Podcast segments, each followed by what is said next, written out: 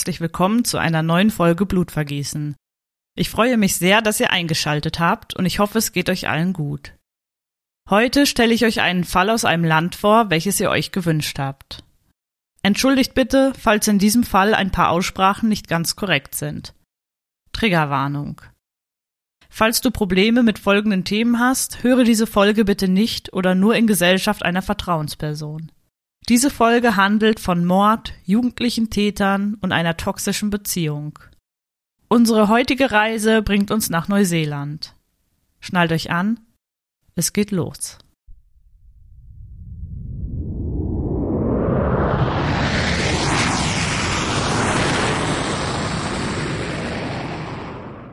Attention passengers, we've now reached our destination. We hope you enjoyed the flight and have a nice day.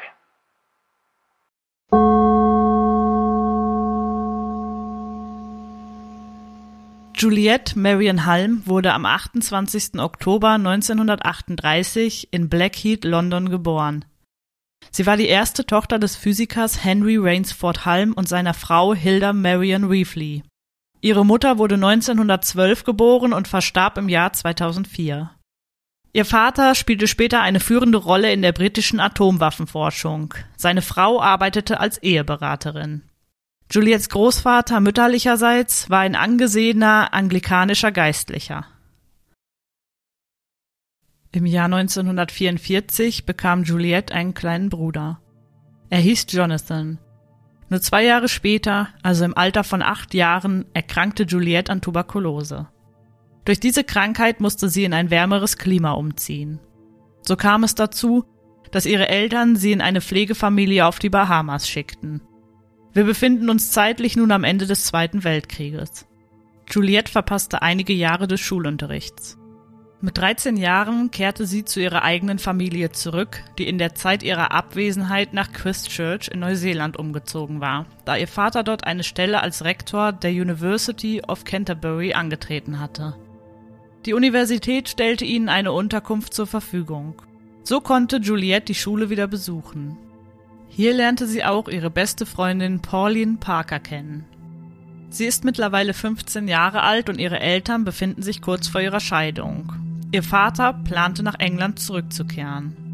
Juliette hatte die Hoffnung, ihn gemeinsam mit ihrer Freundin Pauline Yvonne Parker dorthin zu begleiten. Ihre Freundin war 16 Jahre alt und die beiden Mädchen verband ein sehr enges Band miteinander. Sie besuchten gemeinsam die Christchurch Girls High School, wo sie sich auch kennengelernt hatten. Doch Juliettes Eltern hatten nicht geplant, dass sie gemeinsam mit ihrem Vater und ihrer Freundin nach England zurückgeht. Sie wollten, dass sie nach Südafrika gehe, um dort bei Verwandten unterzukommen. Parker stammte aus der Arbeiterklasse. Ihre Eltern waren Teilzeithausangestellte und Gärtner, die an der Universität von Canterbury angestellt waren. Ihr Vater hieß Herbert Riper und arbeitete unter anderem auch als Fischgroßhändler. Er stammte aus Tasmanien und hatte deutsche Wurzeln. Ihre Mutter hieß Honora Parker. Sie war gebürtige Engländerin und wanderte 1927 gemeinsam mit ihrer Mutter nach Neuseeland aus. Das Paar lebte zwar zusammen, sie waren aber nicht wirklich verheiratet. Dies war offiziell bis zum Prozess nicht bekannt und kam dort erst ans Tageslicht. Bis zu diesem Zeitpunkt war Pauline unter dem Namen Pauline Riper bekannt. Aber da ihre Eltern nicht verheiratet waren, wurde sie als Pauline Parker verurteilt. Man fand heraus, dass ihr Vater 1915 als Soldat in Kairo stationiert war. Dort heiratete er die 13 Jahre ältere Engländerin Louise MacArthur und bekam mit ihr zwei Kinder. 1928 lernte er dann Paulines Mutter kennen und verließ für diese seine Ehefrau. Doch die Ehe der beiden wurde nie geschieden. Pauline wurde als drittes von insgesamt vier Kindern geboren. Ihr älterer Bruder war jedoch kurz nach der Geburt verstorben. Ihre jüngste Schwester Rosemary kam mit dem Down-Syndrom zur Welt und wuchs so nicht bei der Familie, sondern in einem Heim auf.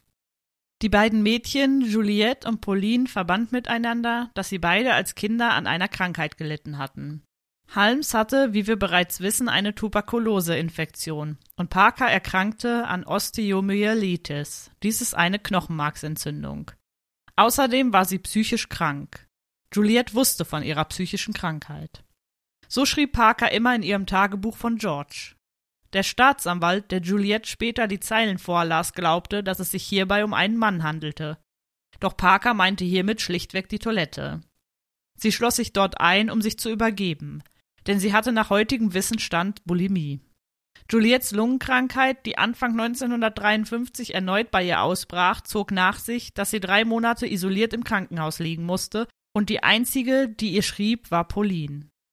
Täglich kam ein Brief. Das gemeinsame Schicksal, mit Krankheiten leben zu müssen, bildete die Grundlage für ihre erste Verbindung. Die beiden romantisierten nach Parkers späterer Aussage die Vorstellung, krank zu sein. Die beiden jungen Freundinnen hatten sich gemeinsam ein kompliziertes mittelalterliches Fantasieleben aufgebaut. Sie schrieben gemeinsam Theaterstücke, Bücher und Geschichten. Diese Geschichten drehten sich alle um ihre gemeinsame kleine Welt. Sie verehrten in dieser Prominente, insbesondere den Opernsänger Mario Lanza sahen sie als Heiligen an. Parkers Mutter fand die enge Bindung der beiden jungen Frauen nicht gut, und so missbilligte sie die Idee der beiden, gemeinsam fortzugehen. Sie hatte schon länger die Sorge, dass die intensive Freundschaft der beiden sich in eine sexuelle Beziehung entwickelt haben könnte. Zur damaligen Zeit galt Homosexualität noch als psychische Krankheit und wurde von der Gesellschaft nicht geduldet. Juliettes Eltern hatten kein Problem damit, wenn Parker mit Juliette zusammen fortgehen würde. Sie erlaubten dem Mädchen, sich weiterhin zu treffen. Es war sogar so, dass Parker bei den Halms übernachten durfte oder die Ferien dort verbringen durfte. Wenn Parker das Haus verließ und Juliette allein zurückließ, wurde diese krank. Die Beziehung der beiden jungen Frauen ging sogar so weit, dass sie eine eigene Religion mit ihren eigenen Vorstellungen von Moral entwickelten. Sie lehnten daher das Christentum ab und verehrten ihren eigenen Heiligen. Sie stellten sich parallele Dimensionen vor und nannten sie die vierte Welt. Diese vierte Welt war ihre ganz eigene Version des Himmels. Es war ein Ort der spirituellen Erleuchtung für die beiden, und gelegentlich konnten sie ihre vierte Welt, ihren persönlichen Himmel schon betreten. Parker erzählte später, dass sie diese spirituelle Erleuchtung nur aufgrund ihrer Freundschaft erlangt hatten. Doch die Dinge veränderten sich mit der Sorge der Eltern der Teenager. Parker verbrachte die Sommerferien normalerweise immer bei den Halms. Doch im Jahr 1953 wurde sie nicht eingeladen, die Ferien dort zu verbringen. Wie wir bereits wissen, standen Juliettes Eltern kurz vor der Scheidung. 1954 trennten diese sich endgültig. Da es Probleme mit der Fakultät und dem Vorstand gab, war Juliettes Vater gezwungen, von seinem Amt als Rektor der Universität zurückzutreten. Juliettes Mutter hatte zu dieser Zeit eine Affäre. Juliettes Eltern beschlossen, wenn auch getrennt voneinander, nach England zurückzukehren. Doch wie wir wissen, hatten sie für ihre Tochter andere Pläne. Sie sagten ihr, dass sie nur nach Südafrika gehen solle, um ihre Gesundheit zu fördern. Die beiden Freundinnen waren verzweifelt, denn wie wir bereits wissen, sollten sie an dieser Stelle voneinander getrennt werden. Dieser Gedanke war für die Freundinnen kaum auszuhalten. Parker sah nicht, warum ihre Mutter sich sorgte. Sie hatte die Befürchtung, dass sie sie und Juliette daran hindern wollte, Neuseeland gemeinsam zu verlassen. Vor lauter Verzweiflung über die mögliche bevorstehende Trennung fing Parker an, in ihrem Tagebuch einen Mordplan zu schmieden. Wie die Polizei später herausfand, arbeitete sie in diesem Buch an dem Mordplan für ihre eigene Mutter über vier Monate. Sie hatte die Hoffnung, nach dieser Tat mit ihrer Freundin zusammenbleiben zu können, und so planten die beiden, dass sie gemeinsam nach Südafrika gehen werden. Dann wollten sie weiter nach Hollywood ziehen oder nach New York City. Sie glaubten, hier ihre Texte und Arbeiten in Filmen veröffentlichen zu können, denn sie träumten beide von einer Karriere als Schriftstellerin. Es ist der 22. Juni 1954. Parker hatte Juliette von ihrem Plan erzählt und an diesem Tag sollte es soweit sein. Zunächst trafen die beiden sich mit Parkers Mutter zu einem Nachmittagstee in einem Teekiosk im Park. Die drei gingen im Victoria Park in den Port Hills von Christchurch spazieren. Sie befanden sich auf einem abgelegenen Pfad. Sie gingen ungefähr 130 Meter den Weg hinunter und dort ließ Juliette einen Schmuckstein fallen. Der Plan war, dass Honora sich nach vorn beugen würde, um diesen wieder aufzuheben. Die beiden Mädchen hatten einen halben Ziegelstein dabei, den sie in einem Strumpf eingewickelt hatten. Mit diesem wollten sie Parkers Mutter, die ihnen ihr gemeinsames Glück nehmen wollte, erschlagen. Sie meinten, dass nur ein Schlag hierfür vonnöten sein würde. Doch schlussendlich benötigten sie über 20 Schläge, um Honoa ihr Leben zu nehmen. Pathologen fanden später 45 Wunden an der Leiche. Nachdem sie den Mord begangen hatten, rannten die beiden Mädchen mit Blutbesudel zum Teekiosk zurück. Sie erzählten den Besitzern des Ladens aufgebracht, dass Parkers Mutter gestürzt sei und sich dabei den Kopf gestoßen habe. Der Besitzer des Ladens lief zu der angeblich verletzten Frau und fand ihre Leiche. Sie hatte an ihrem Kopf, ihrem Hals und in ihrem Gesicht schwere Platzwunden. Außerdem hatte sie leichte Verletzungen an den Fingern. Er rief die Polizei und diese nahmen die Ermittlungen auf. Sie entdeckten die Tatwaffe bald im nahegelegenen Wald. Und es dauerte nicht lange, bis man den beiden Mädchen mit ihrer Geschichte des Unfalls keinen Glauben mehr schenkte. Pauline Parker und Juliette Halm standen 1954 in Christchurch vor Gericht.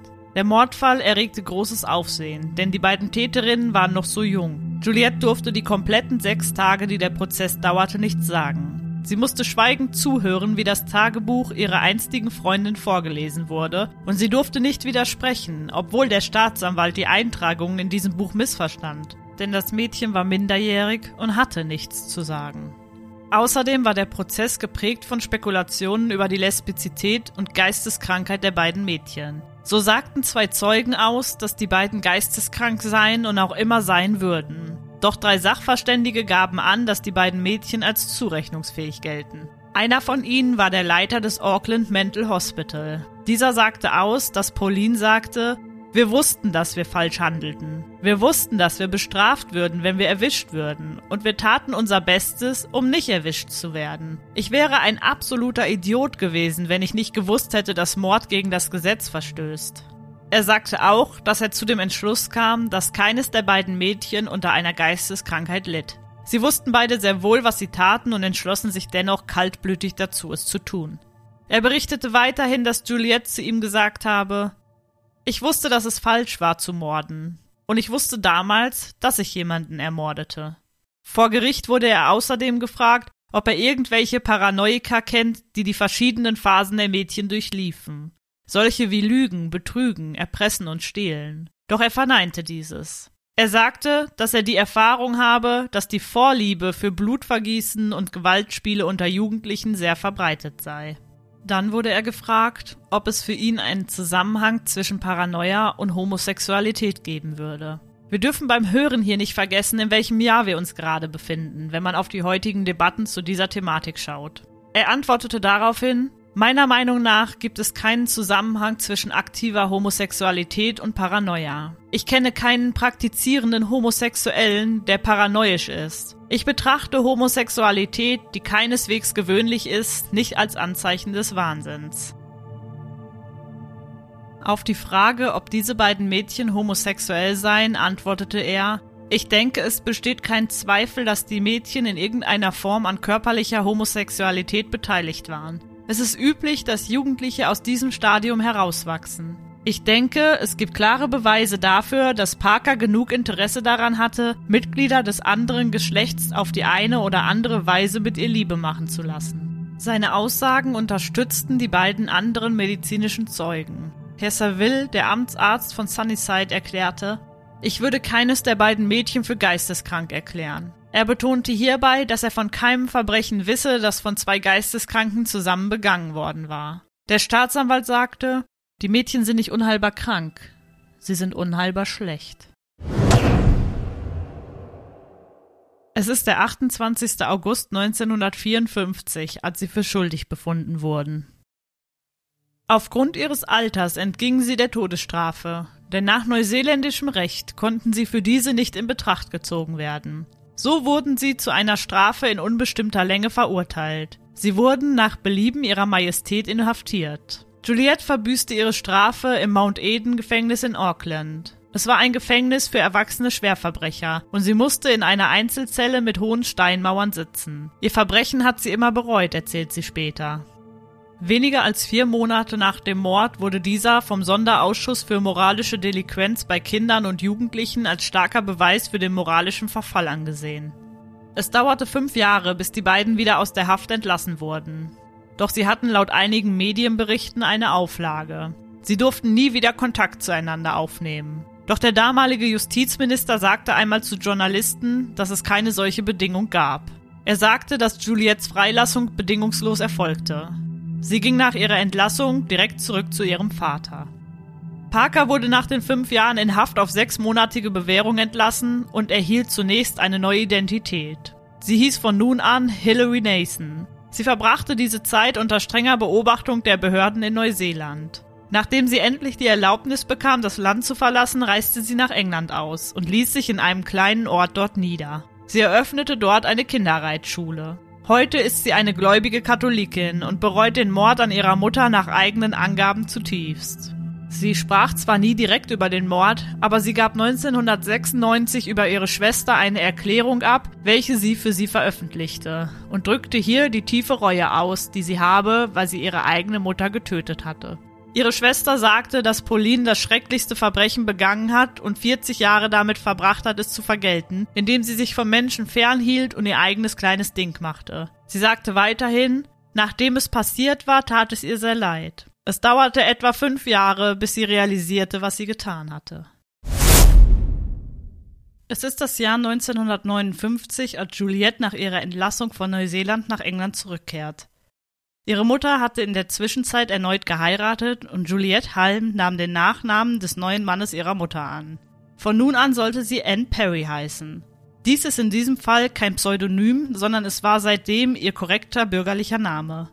Wieso sie den Vornamen in N ändern konnte, habe ich allerdings nicht herausgefunden. Anne stand vor dem Nichts und hielt sich zunächst mit diversen Jobs über Wasser. Sie wollte schon immer Schriftstellerin werden, doch sie verbrachte die ersten zwei Jahrzehnte nach ihrer Entlassung damit, in weniger kreativen Bereichen zu arbeiten. So arbeitete sie im Einzelhandel und im Büro, außerdem als Limousinendisponentin und bei einer Versicherung. Schließlich nahm sie einen Job als Flugbegleiterin an, so kam es, dass sie eine Zeit lang in den Vereinigten Staaten lebte. Hier lebte sie für fünf Jahre in Südkalifornien, wo sie sich 1968 der Kirche Jesu Christi der Heiligen der letzten Tage anschloss. Diese ist auch als Mormonenkirche bekannt. Bereits in den 1960ern begann sie zu schreiben. Sie zog zurück nach Großbritannien und lebte dort gemeinsam mit ihrer Mutter und ihren drei Hunden in einem schottischen Dorf. Ihr Vater war die Karriereleiter weiter hinaufgestiegen. Er arbeitete als Leiter des britischen Wasserstoffbombenprogramms. Nach vielen Absagen veröffentlichte Anne ihren ersten Roman im Jahr 1979 unter ihrem neuen Namen Anne Perry. Dieser hieß The Cater Street Hangman und sollte der erste einer Buchreihe über das Ehepaar Thomas und Charlotte Pitt sein. Ihre Romane hatten meist einen geschichtlichen Hintergrund. Hierzu diente ihr meist das viktorianische England. Ihr Stiefvater spekulierte des Öfteren, wer Jack the Ripper gewesen sein könnte, und so hatte er sie auf diese Zeit gebracht. Die Hauptfigur in ihrem ersten Roman ist Thomas Pitt. Er ist ein Polizist, der gemeinsam mit seiner Ehefrau in England lebt. Zu der Zeit, in der die Jack the Ripper Morde stattfanden. An dieser Stelle möchte ich einmal erwähnen, dass ich über Jack the Ripper eine Spezialfolge habe. Vielleicht habt ihr Lust, sie euch anzuhören, wenn ihr sie noch nicht kennt. Viele der Romane von Anne Perry haben wiederkehrende Charaktere. So gibt es zum Beispiel auch den amnesiekranken Privatdetektiv William Monk. Dieser erschien erstmals in einem Roman im Jahr 1990 mit dem Titel The Face of a Stranger. Die Bücher von Anne Perry wurden weltweit bisher 25 Millionen Mal verkauft. Die einstige Mörderin und Schriftstellerin lebte in einem kleinen Dorf in Schottland. Sie war bei den Mormonen die stellvertretende Vorsitzende in der lokalen Frauengruppe. Anne ging jeden Sonntag in die Kirche und war für alle bekannt als eine freundliche und elegante Dame, die jedes Jahr ein bis zwei Romane schrieb. Im Jahr 2014 hatte sie bereits 29 Romane in der Pitt-Reihe veröffentlicht. Ebenso 20 Romane in der Monk-Reihe und 10 weitere Romane für Erwachsene, 11 Kriminalromane mit Weihnachtsthemen und 3 Jugendromane. Ihre Werke erschienen regelmäßig in der Bestsellerliste der New York Times und ihre Verkäufe überstiegen 10 Millionen Exemplare. Im Jahr 2017 verließ Perry Schottland erneut und zog zurück in die Vereinigten Staaten, denn dort wollte sie Filme, die auf ihren Romanen basierten, effektiver promoten. Es war den Medien nicht bekannt, dass Anne Perry einst Juliette Holmes war. Dies kam erst ans Licht, als ein Regisseur den Mord, den die beiden Freundinnen damals begangen, für seinen Film aufgriff. Peter Jackson verfilmte den Fall über Juliette Holmes und Paulina Parker 1994. Der Titel des Films hieß Heavenly Creatures. Die Hauptrolle der Juliette Halm spielt in diesem Film Kate Winslet. Ihre Freundin Parker wurde von Melanie Linsky verkörpert. Bis zum Zeitpunkt des Films war nicht allgemein bekannt, dass es sich bei der Krimi-Autorin Anne Perry um die jugendliche Mörderin Juliette Halm handelt. Eine Schlagzeile zum Film lautete in der Filmkritik der Times Fantasien und eine Liebe, die zum Mord führte. Perry wurde dann einmal gefragt, ob die Beziehung zwischen ihr und Parker von sexueller Natur gewesen sei. Doch sie beteuerte, dass ihre Beziehung zwar fanatisch war, dass sie jedoch niemals lesbisch waren. Nachdem die Identität von Perry als dieselbe der einstigen jugendlichen Mörderin enthüllt war, sagte sie, es schien so unfair. Alles, was ich als anständiges Mitglied der Gesellschaft erreicht hatte, war bedroht. Und wieder einmal wurde mein Leben von jemand anderem interpretiert. Es war vor Gericht passiert, als ich als Minderjährige nicht sprechen durfte und all diese Lügen hörte. Und jetzt gibt es einen Film, aber niemand hatte sich die Mühe gemacht, mit mir zu sprechen. Ich wusste bis zum Tag von der Veröffentlichung nichts davon. Alles, woran ich denken konnte, war, dass mein Leben auseinanderfallen würde und dass es meine Mutter umbringen könnte.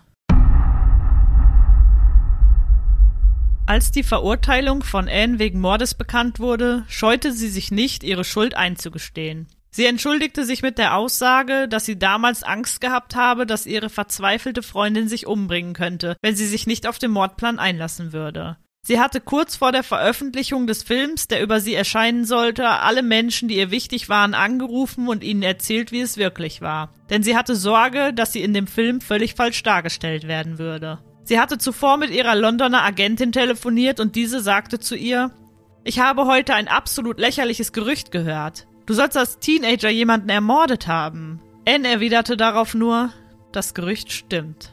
Es dauerte nicht lange, bis die Zeitungsjournalisten und Teams der amerikanischen Fernsehsender in ihrem Heimatort eintrafen. Sie befragten die Dorfbewohner nach Anne Perry. Doch sie erhielten immer nur dieselbe Antwort. Anne Perry ist eine ausgesprochen nette Dame. Es gibt nichts Negatives über sie zu sagen. Trotz allem schrieb Anne Perry weiter ihre Romane und sie war sehr überrascht darüber, dass ihre Freunde trotz allem, was nun über sie ans Licht kam, zu ihr hielten. Anne heiratete nie. Sie sagte, dass es zwar Romanzen gab, aber dass nie der richtige Mann für sie dabei gewesen war. Es ist 1998, als sie von der Times in die Liste der 100 Meister des Verbrechens aufgenommen wurde. Hier wurde sie neben Titeln wie Agatha Christie und Arthur Conan Doyle aufgeführt. Im Jahr 2000 gewann sie den Edgar Allan Poe Award für ihre Kurzgeschichte Heroes. Diese Geschichte spielt während des Ersten Weltkriegs. Im Jahr 2005 ging sie erstmals ins Fernsehen, um dort in der Trisha Show aufzutreten und über ihre damalige Verurteilung wegen Mordes zu sprechen. 2009 gibt es noch einen weiteren Film über diesen Fall. Diesmal ist es eine Dokumentation, die eine Momentaufnahme aus Anns Leben war. Sie zeigt sie mit den Menschen, die ihr nahestehen und heißt Anne Perry in Terriers. Im selben Jahr erhielt sie den Agatha Award. Dies war ein Preis für ihr Lebenswerk. In den Jahren 2013 und 2020 war sie als Ehrengast bei der BushaCon Mystery Fiction Convention, welches ein jährliches Treffen von Anhängern von Mystery- und Detektivromanen ist. Marilyn Stasio schrieb in der New York Times über Anne Perry, Gebt ihr einen ordentlichen Mord und ein schändliches soziales Übel und Anne Perry kann einen viktorianischen Krimi daraus schreiben, der Dickens Augen zum Leuchten bringen würde. Juliette Holmes alias Anne Perry starb am 10. April 2023 an einem Montag im Alter von 84 Jahren in einem Krankenhaus in Los Angeles, nachdem sich ihr Gesundheitszustand verschlechterte, denn sie erlitt im Dezember 2022 einen Herzinfarkt. Einen Tag nach ihrem Tod erschien ihr letzter Roman mit dem Titel Der vierte Feind. Insgesamt hat die Bestsellerautorin Anne Perry mehr als 120 historische Krimis geschrieben. Es wird angenommen, dass Parker und Halm bis zu Juliettes Tod seit dem Prozess keinen Kontakt mehr hatten. Juliette Halm sagte in der Dokumentation von 2009, in gewisser Weise geht es am Ende nicht darum zu urteilen. Ich habe so viel Gutes und so viel Schlechtes getan. Was ist das Größere? Am Ende geht es darum, wer bin ich? Bin ich jemand, dem man vertrauen kann? Bin ich jemand, der mitfühlend, sanft, geduldig und stark ist? Nach diesen Fragen erwähnt sie ihre Eigenschaften. Sie nennt Mut, Ehrlichkeit und Fürsorge. Dann sagt sie weiterhin, wenn du in der Vergangenheit etwas Schlechtes getan hast, hast du dich offensichtlich verändert. Es kommt darauf an, wer du bist, wenn die Zeit abgelaufen ist.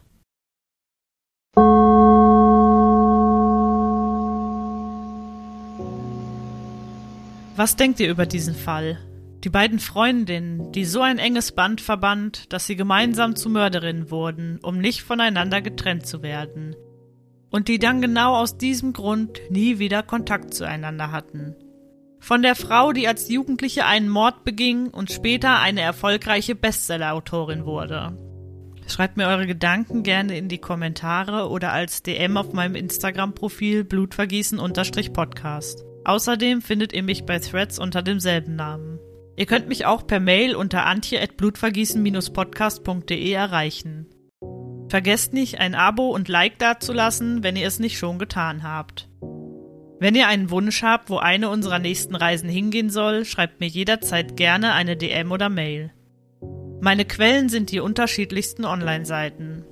Vielen Dank, dass ihr meinem neuen Fall zugehört habt und hört auch beim nächsten Mal wieder rein, wenn es heißt Hallo und herzlich willkommen zu einer neuen Folge Blutvergießen.